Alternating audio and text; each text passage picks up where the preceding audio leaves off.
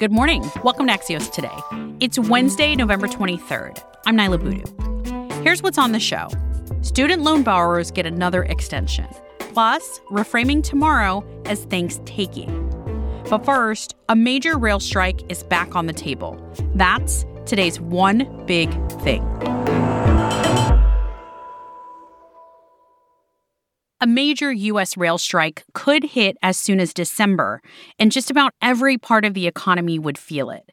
An influential railroad worker union this week rejected a deal that President Biden had brokered back in September, making a strike once again look possible, and this time it comes just as the holidays are approaching. Axios' Emily Peck is here to catch us up quick on this. Hey, Emily.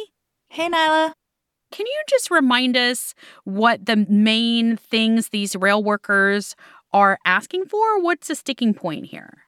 Yeah, it is a bit deja vu all over again. We were talking about this in September. The White House brokered a deal. It was very dramatic. The deal's pretty good in that there's decent pay raises for these 100,000 or so workers. Everyone seems okay with that. The sticking point is paid sick leave. These railroad workers can't take a paid sick day, and that is why they've rejected the deal. I spoke to someone Tuesday who said, I want paid sick leave. I'm not agreeing to a deal that doesn't have it, and that's just the bottom line. I'm not going to do it. And I think that's a lot of the attitude I'm seeing and hearing. Workers are angry. They worked really hard during the pandemic when things were short staffed, when demand was very high and lots of cargo was moving. They just want paid sick time.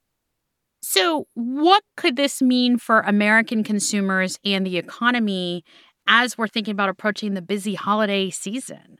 I mean, it's not a great time of year to be worried about this kind of thing, right? The one thing I can say to reassure people is that, as one member of the Retail Trade Association told me, Christmas will happen. Um, most retailers now have all their, you know, inventory in stock, so that's not going to be an issue. But uh, plenty of other stuff is moving on the rails. Chemicals that you need to keep water systems clean, coal packages move on the rails. You know, UPS packages for business and consumers too. So it would be bad if they actually shut down. Can you give us a sense of the economic impact of this in dollars if this were to happen? Yeah, I mean, the numbers are kind of huge and hard to kind of grasp in your head, but the trade association that's negotiating for the freight rail companies has put out an estimate that says the impact of a strike could be more than $2 billion a day. And the Chemicals Trade Association says a long strike, maybe like a month, would push the country into recession. Emily, December 9th is an important date for people to know with this strike because that's when it could happen after that. What is President Biden doing to try to prevent that from happening?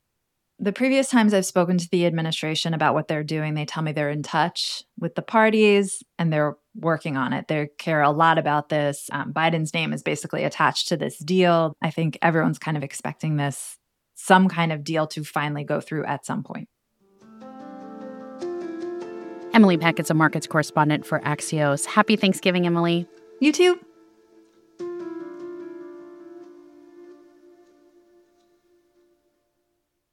The Biden administration announced yesterday that student loan borrowers will get yet another repayment extension, which could pause payments until as late as fall of 2023, depending on the outcome of litigation around Biden's student loan forgiveness plan.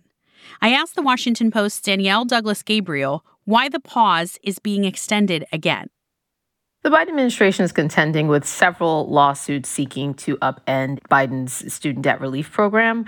And there's been a lot of pressure coming from civil rights groups, from lawmakers, and debt relief activists about extending the pause even further amid that ongoing litigation. Because the idea is having people repay on loans, a portion of which might be forgiven, doesn't really make much sense. So if the administration were to extend the pause a little longer, in the hopes that the litigation gets resolved, Supreme Court steps in, because there are so many lawsuits, then that would be helpful to borrowers as well as the administration. If you think about all the people who are behind the scenes collecting the payments, applying the payments, every time there's a change or a turn here and there, they also have to pivot to meet the demands and needs of the borrowers. So I think the idea here is to try to make sure the system runs smoothly for all the stakeholders, the borrowers, as well as those who are collecting the payments. That's Danielle Douglas Gabriel, higher education reporter with The Washington Post. And we'll have a conversation with her next week on where things stand with Biden's plan for student debt forgiveness. In a moment, the story behind Thanks Taking.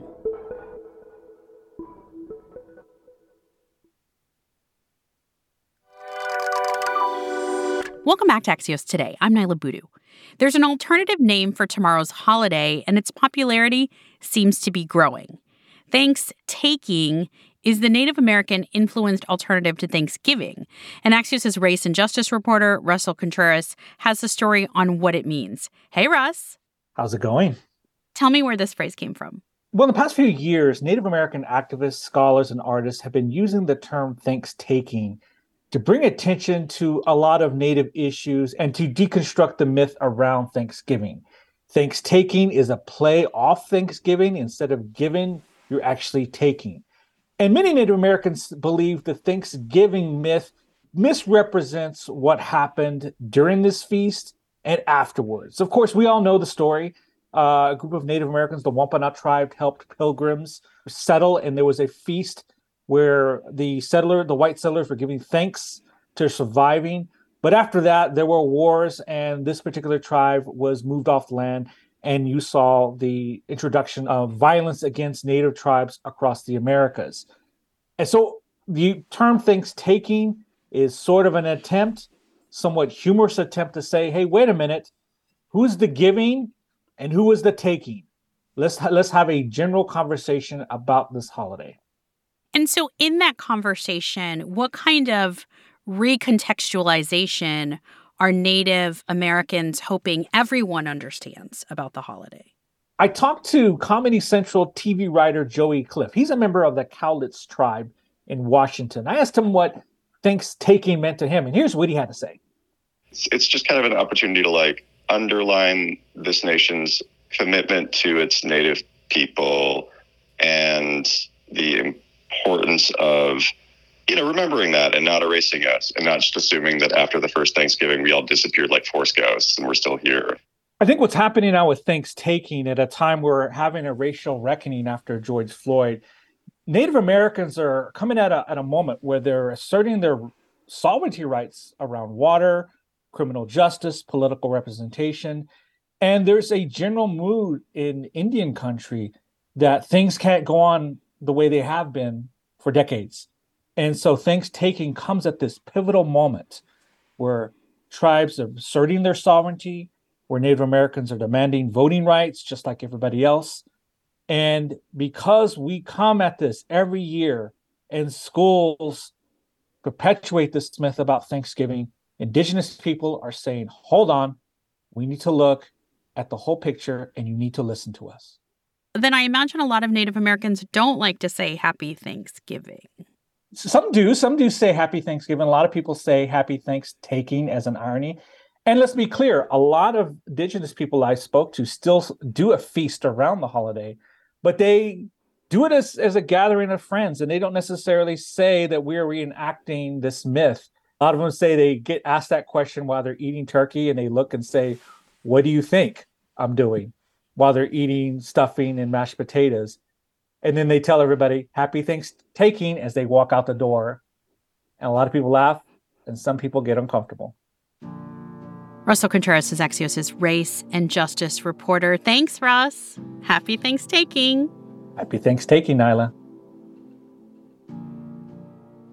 That's it for us today. We won't be bringing you the news tomorrow because of the holiday, but we'll have a special short podcast with some of your voices and some of our team here at Axios as well with what we're all thankful for this year. Thank you so much for sharing your amazing stories. We read and listen to every last one. I'm Niala Boodhoo. Thanks for listening and have a wonderful holiday.